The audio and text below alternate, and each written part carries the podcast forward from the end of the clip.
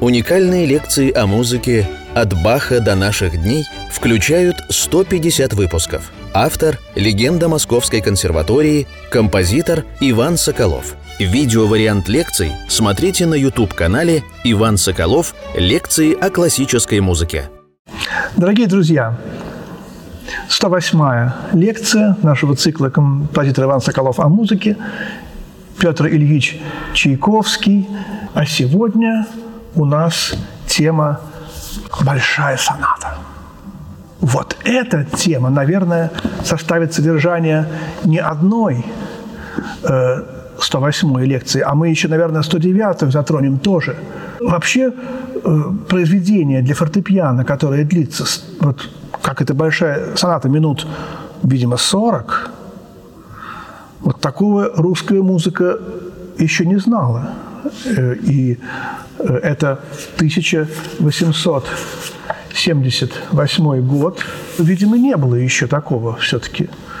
Вот, может быть, что-то было у Антона Григорьевича, не знаю, но именно для фортепиано соло начата соната в марте 1878 года в Кларенсе на Женевском модере и закончена 26 июля в Вербовке или Вербовке. В 1978 году Чайковскому было 38 лет, исполнилось в момент написания этой сонаты. Чайковский уже являлся автором 4-й симфонии, это предыдущий, 36-й опус.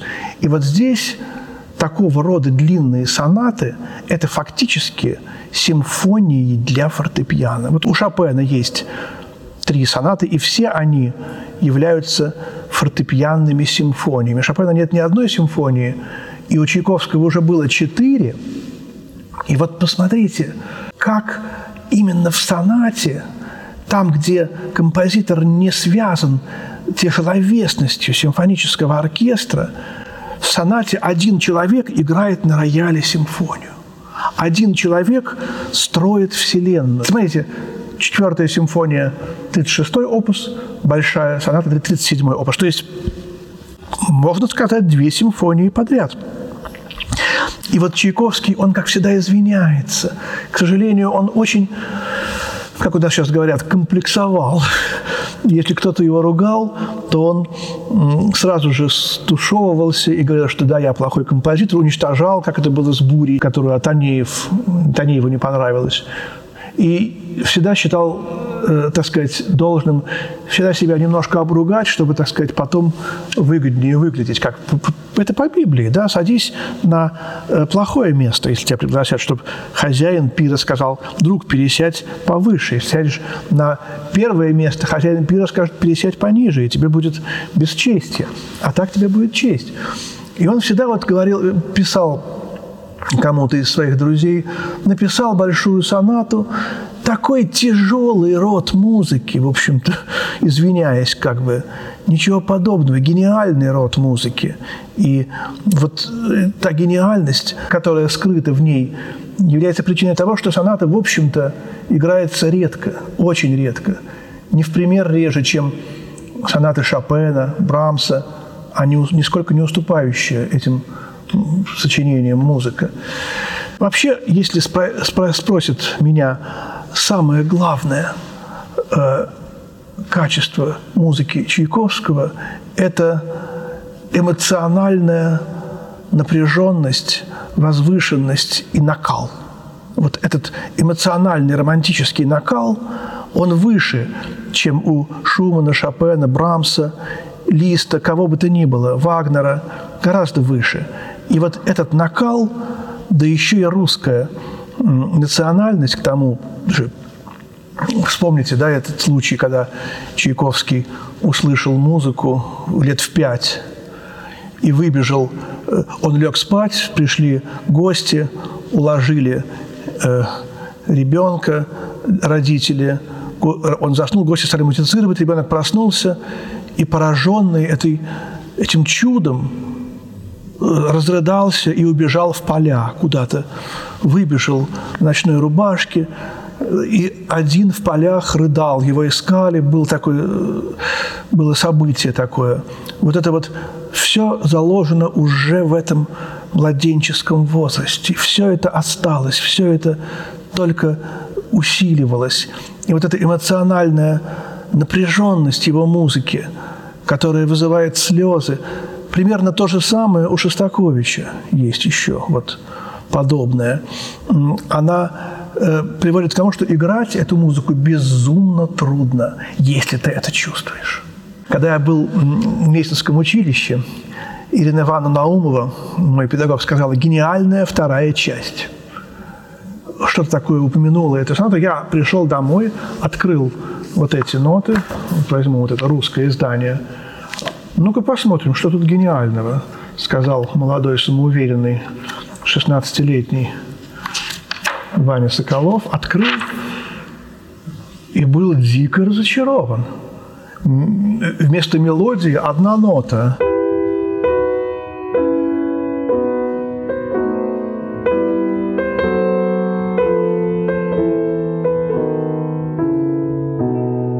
А в басу гамма, да?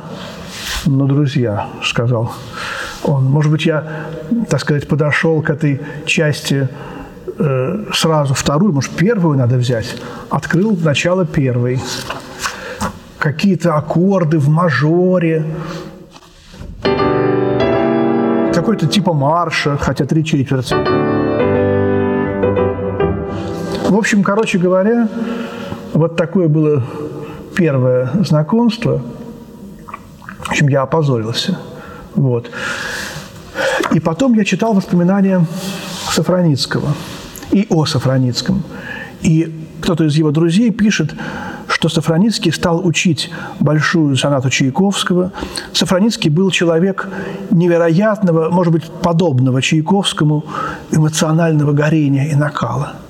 И вот он учил эту сонату дома очень долго, а потом вдруг внезапно сказал: «Нет, не могу», и отложил ноты. И тогда, когда я это прочел, я думал: да, ему не понравилась эта тема из одной ноты. Ничего я не понимал. И сейчас я уже понимаю, что у него просто не выдержали нервы. Вот как он играл бемольную вторую сонату Шопена, Софроницкий, и говорил сам себе и друзьям: «Нет, так выкладываться эмоционально все-таки нельзя, а то я ее больше 100 раз не сыграю, а 100 раз сыграть в концерте, да, что это такое-то? Огромное достижение». Вот. И он, видимо, эту сонату он уже начал учить в 50-е годы, по-моему, или в конце 40-х. Не знаю, в чем тут дело, но явно совершенно, что Софроницкий понимал эту сонату гораздо лучше меня вообще, лучше всех, потому что он был конгениален Чайковскому. Я считаю, что Владимир Владимирович Софроницкий, может быть, самый величайший русский пианист, ну, скажем так, 20 века, если не брать Рахманинова и Рубинштейна. Вот у меня такое глубочайшее убеждение. И вот как-то раз, когда я уже преподавал теорию музыкального содержания в консерватории и в академии имени Гнесиных, в перерыве между двумя лекциями одна пианистка попросила разрешения позаниматься. И хоть, так сказать, мне хотелось отдохнуть в эти 10 минут, я решил погулять в коридорчике и сказал: «Ну, позанимайтесь». И она сыграла вот это.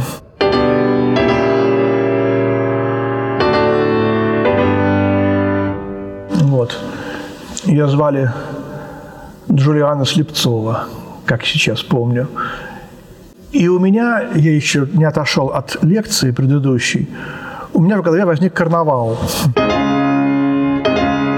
Карнавал Шумана, начинающийся очень похоже. И я сказал: «О, карнавал!» Она изумлена, что профессор не знает сонату, большую сонату. Нет, это большая соната Чайковского. Вот. И я удивился и послушал немножко. Потом я стал думать об этой сонате, что тут такое, почему тут карнавал Шумана. Мы говорили о том, что Шуман как бы немножко вот отец музыки Чайковского, хотя, конечно, все по-другому у Петра Ильича. И вот я натолкнулся в первой части вот на эту связь карнавала Шумана и большой сонаты. Размер и там один и тот же – 3/4. А 3/4, как мы с вами уже говорили, это размер мистический. 2/4, 4/4 – размер земной. Потому что на 2/4 мы пишем марши, польки, какие-то такие легкие танцы. Две ноги, правый и левый шагают. Вот. И когда возникает 3/4, то здесь уже возникает нечто, музыка делается не функциональной, а именно вот, так сказать, самодостаточной. Музыка нужна, чтобы выйти за пределы этого физиологического своего назначения. Появляется вальс, мазурка, появляется полонез, сарабанда. Огромное количество танцев на 3/4.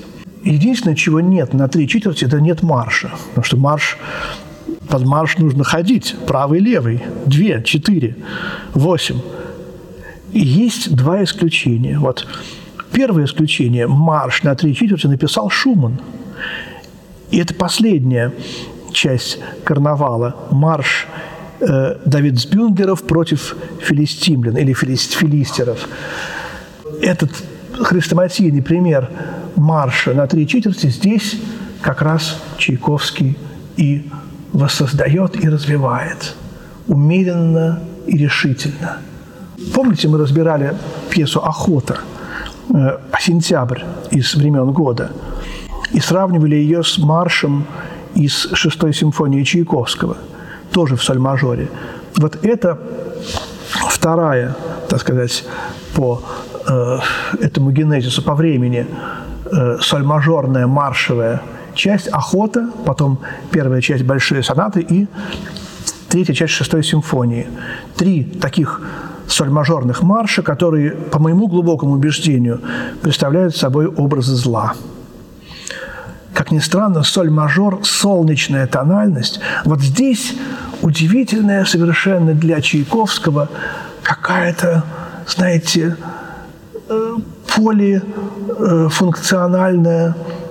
полифункциональное мышление. Он сталкивает трагическое и доброе, сталкивает веселое и грустное. Вот мы только что с вами разбирали 6 пьес, опус 51. Смотрите, вот шуточный минуэт я приводил, номер 3. Вот тут есть такая удивительная полька. Чайковским эта пьеса отогравлена «Полька для танцев». Полька в си миноре.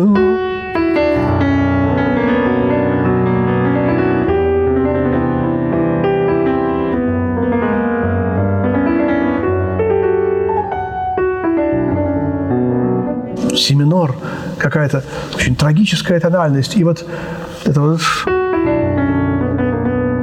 мелодия нисходящая, какая-то на цыганскую, трагическую, какую-то романсовую музыку похожа. И вместе с тем полька, да еще и для танцев, а не для, так сказать, слушания, чтобы страдать. Вот здесь какая-то, видите, си минор, тональность мессы баховской, да? Что-то подобное есть у Брамса.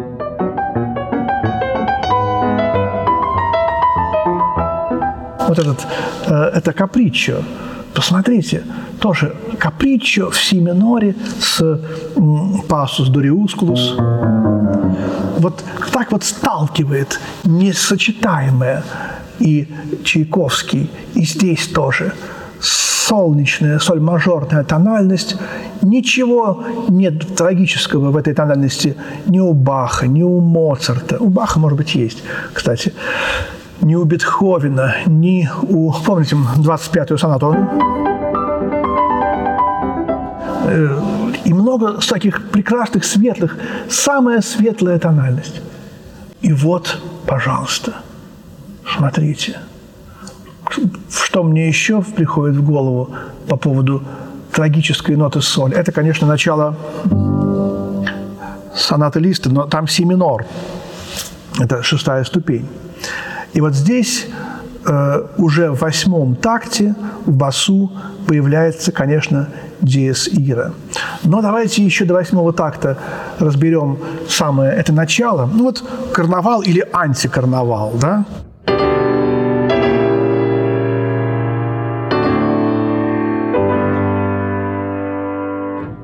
И тут...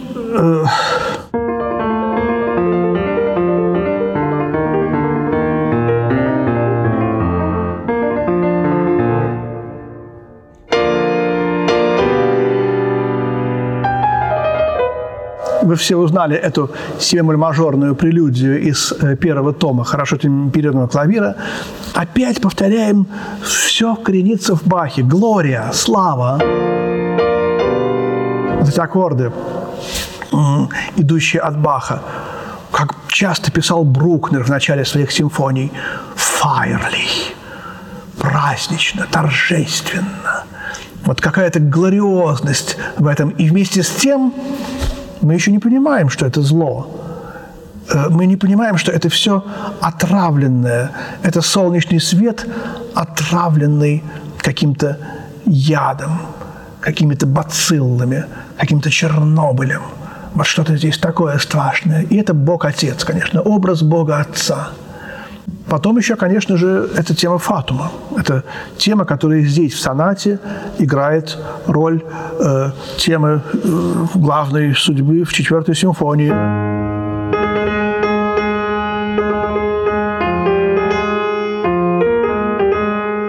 Вот она, эта тема там, в только что написанной 4-й симфонии.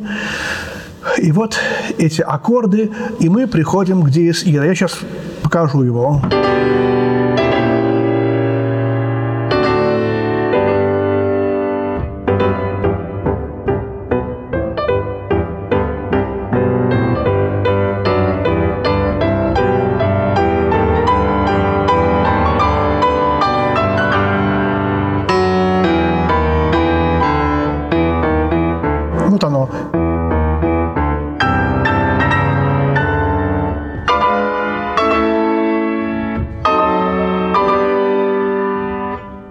Вот пока так почти незаметно, но когда в правой руке музыка превратилась в такую пульсирующую сексту, то левая сразу играет диез ира. Но это вступление, или, может быть, первый мотив главной партии, второй мотив главной партии тоже идет от Шумана.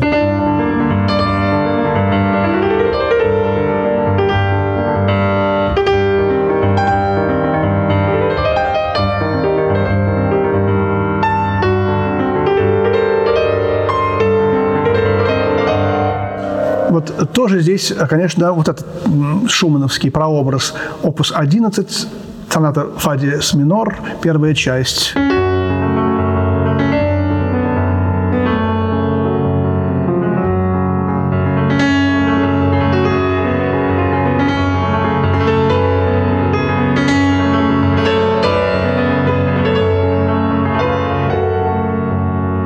Вот тут и аккомпанемент, и вот этот пунктирный такой какой-то очень декламационный возглас, но у Чайковского октава.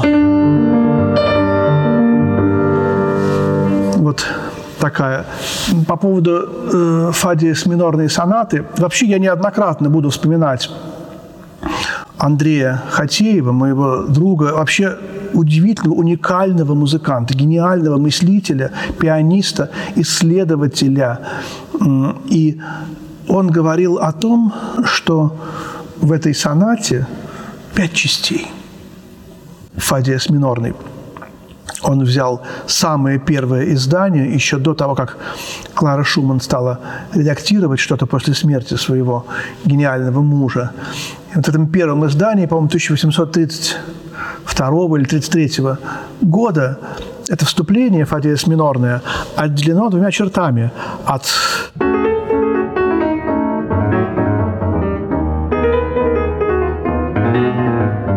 этого аллегро уже собственно.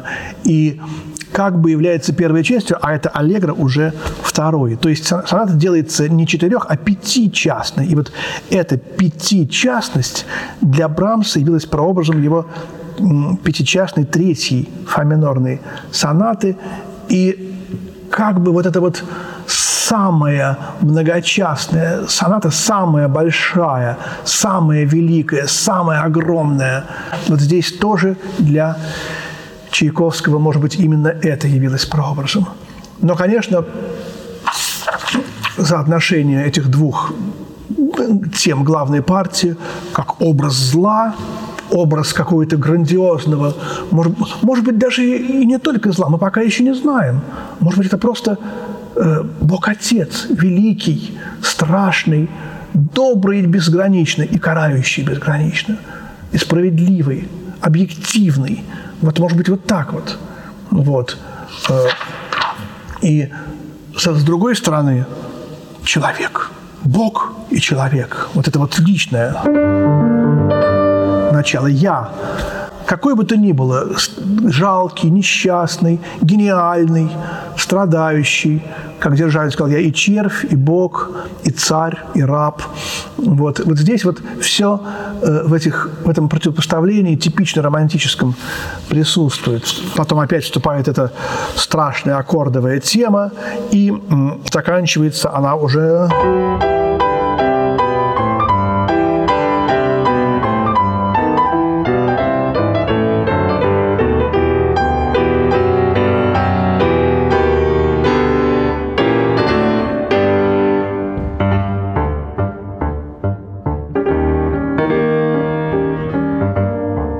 Эти прямо оркестровые какие-то басы с литаврами, валторны.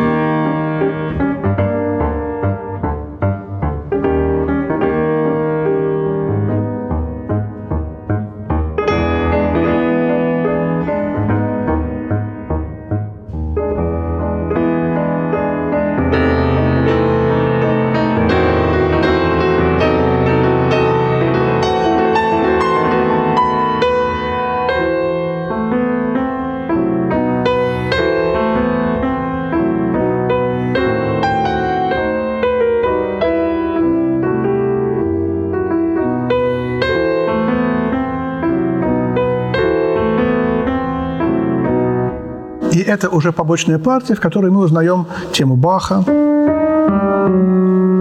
соль минорную из его фуги 16-й, из первого тома. И это страдающий художник, поэт. И опять вот эта интонация прощания. У Пуленко есть такой замечательный романс.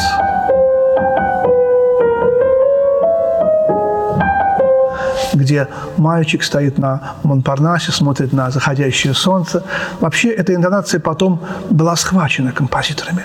И очень много родилось из нее. И вот потом, смотрите, возникает... Тут очень все концентрировано, как должно быть в экспозиции. Парад тем. Все, что будет потом в сонате развиваться, особенно в финале, во второй части, все есть уже в экспозиции. Вот когда прошла побочная...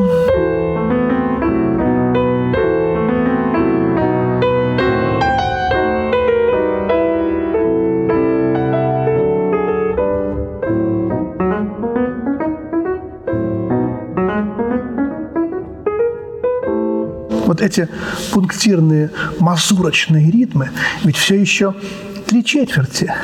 Тарам-тарам-тарам-тарам. Это типичная мазурка. И все это потом уже было только что у Чайковского в 4-й симфонии. Побочная партия 4-й симфонии. Это, собственно говоря, и мазурка-то есть. Потом эта мазурка будет во второй части. Мы вспомним ее скоро. И вот возникает... Что это? Вторая побочная? Наверное, или заключительная. Может быть, заключительная все-таки.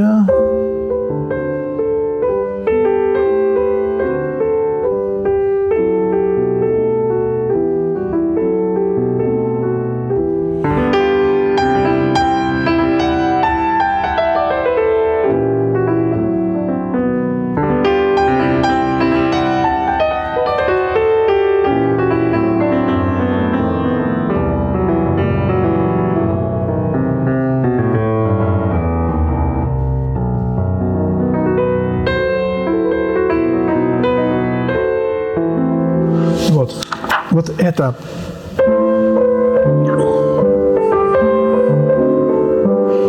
С одной стороны, если мы не будем вдаваться в то, что это диез ира, то это колыбельная, это мать баюкает младенца и говорит «баю, баю, спи, баю, баю». Очень мусоргская тема. У Мусоргского тоже вот это вот диез ира есть. Помните, мы говорили, что седьмая вариация из опуса 19-го повлияла на Дебюсси. У Дебюсси тоже там, в этих ноктюрнах, там тоже, помните,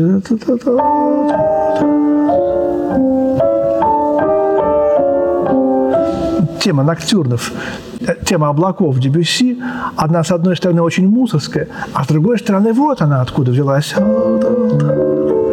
Это же, друзья, это же облака Дебюсси. Потом врывается главная тема художника. Вот. И вот это удивительно, на что она отвечает? Она отвечает протестом неким на то, что мать баюкает ребенка и говорит ему «спи, спи». И вот помните у Брамса?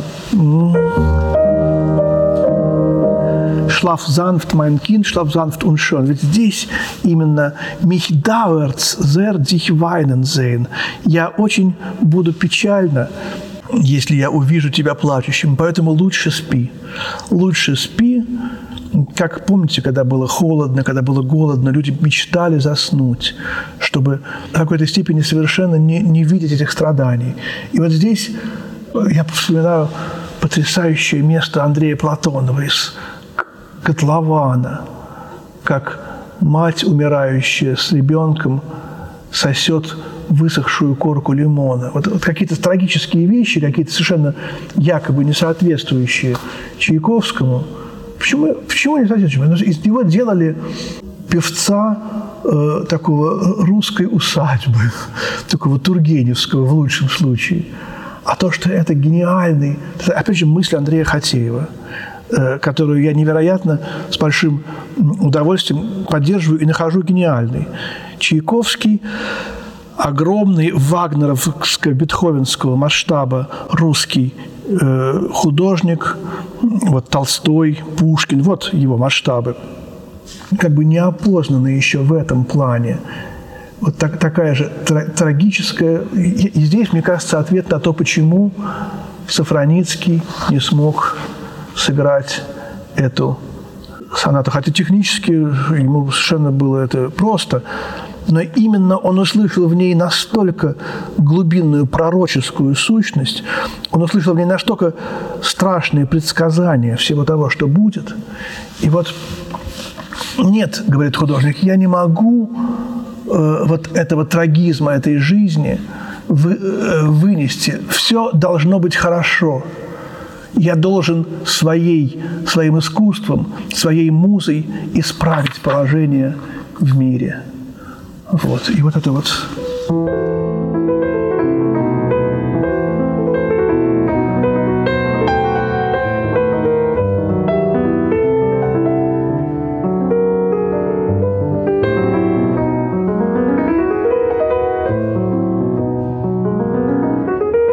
И вот самое гениальное место...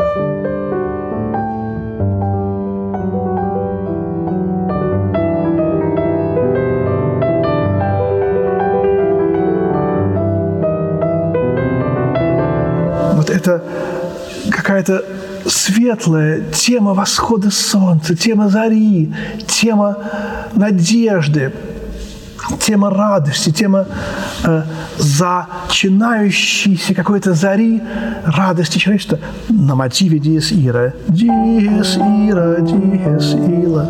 Это, конечно, прием, подчеркнутый им из хомольной сонаты Листа.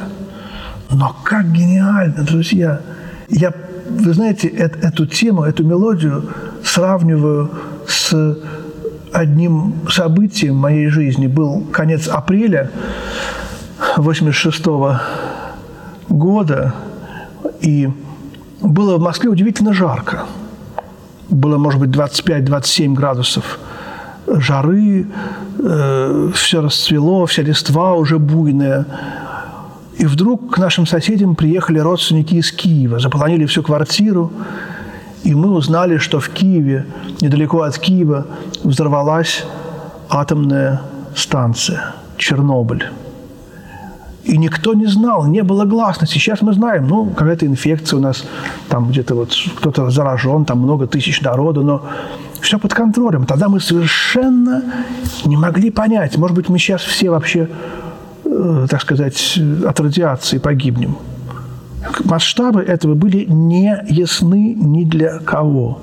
И вот никаких, так сказать, не было мер предосторожности, никто никому ничего не говорил. Я пошел в гости под Москву к моему другу. И была такая жара, что я снял ботинки и шел босиком по асфальту, по которому ездили машины.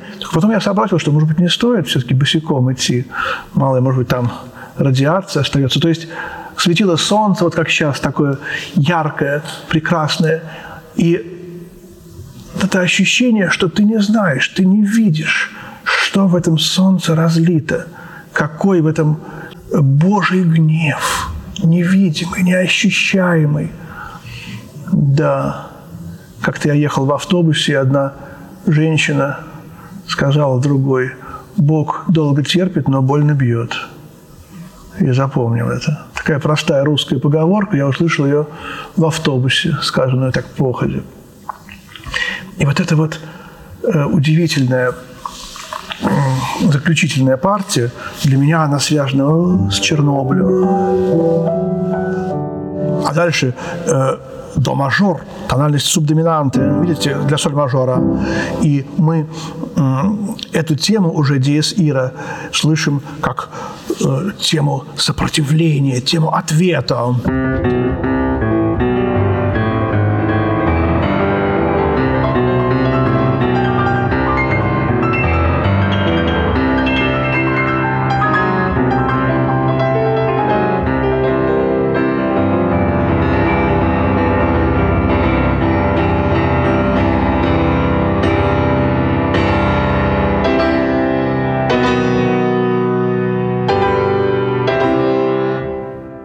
Довольно нетипичный момент, когда экспозиция заканчивается в тональности субдоминанты. Суб – нижняя, до мажор.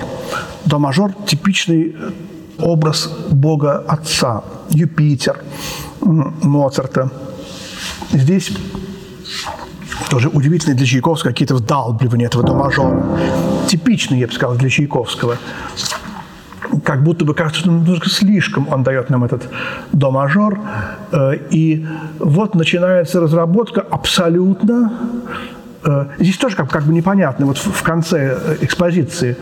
Вроде бы это торжествующий образ зла. Диез ира, диез ира. Вот так же будет оканчиваться первая часть сонаты. Но с другой стороны, это как бы радость. Вот непонятно еще, что это. Концепция этой сонаты, вы знаете, уникальна. И, может быть, в музыке Чайковского ни одна из симфоний оркестровых не достигает сложности, разветвленности и вот этой многозначности этой концепции. Здесь все можно понимать по-разному. И все можно трактовать очень многим числом способов. Помните, в конце первой части 6-я симфония?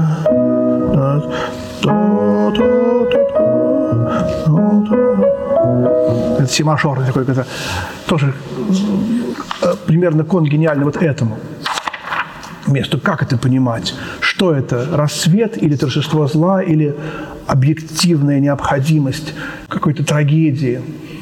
Разработка невероятная по симфонизму, по накалу, по каким-то катаклизмам, катастрофам, которые здесь идут. В кульминации возникает тема.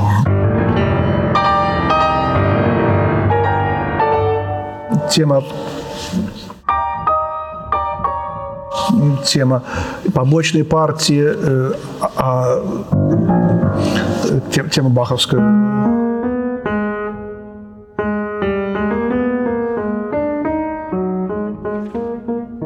Вот, и после этого реприза.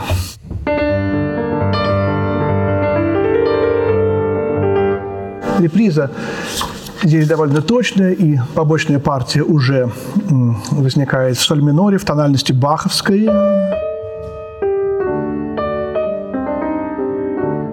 Вот, то есть он как бы раскрывает карты. Вот откуда эта тема из фуги соль минор. Вот. И совершенно удивительная, уникальная кода, где, в общем-то, мы видим торжество этой злой силы. И я не знаю даже у Мусоргского такой силы образов зла.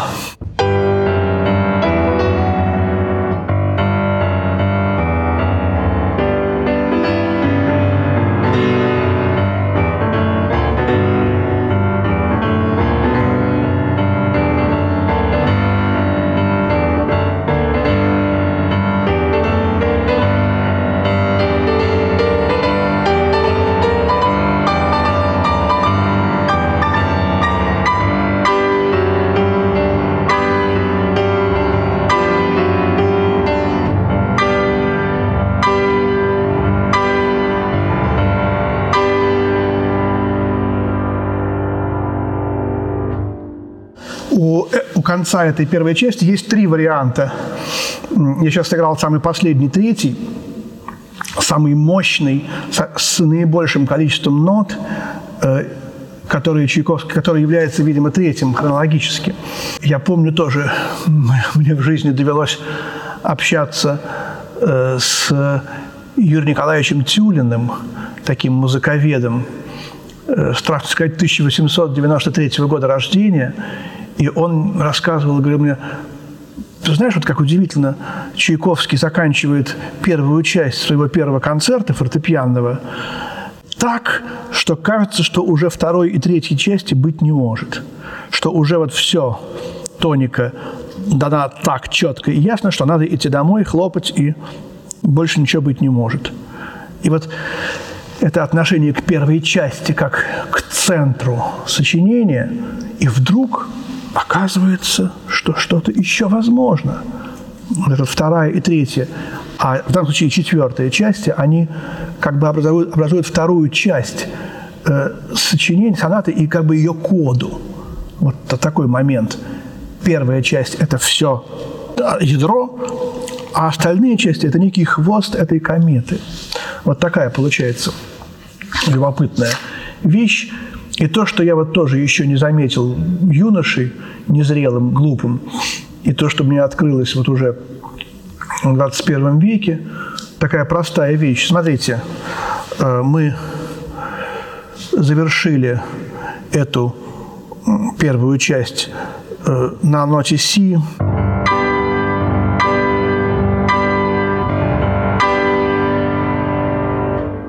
И, в общем, это... на самом деле вдалбливание последнего аккорда. Но если мы вдумаемся в ритм этого вдалбливания, это Бетховен.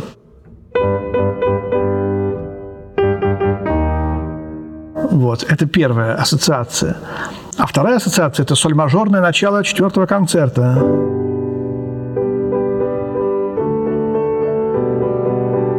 Вот, и если первая ассоциация с темой судьбы Бетховена – фатум, четвертая симфония, написанная только что, она годится для первой части. Вот. То вторая, тихая, она годится для второй.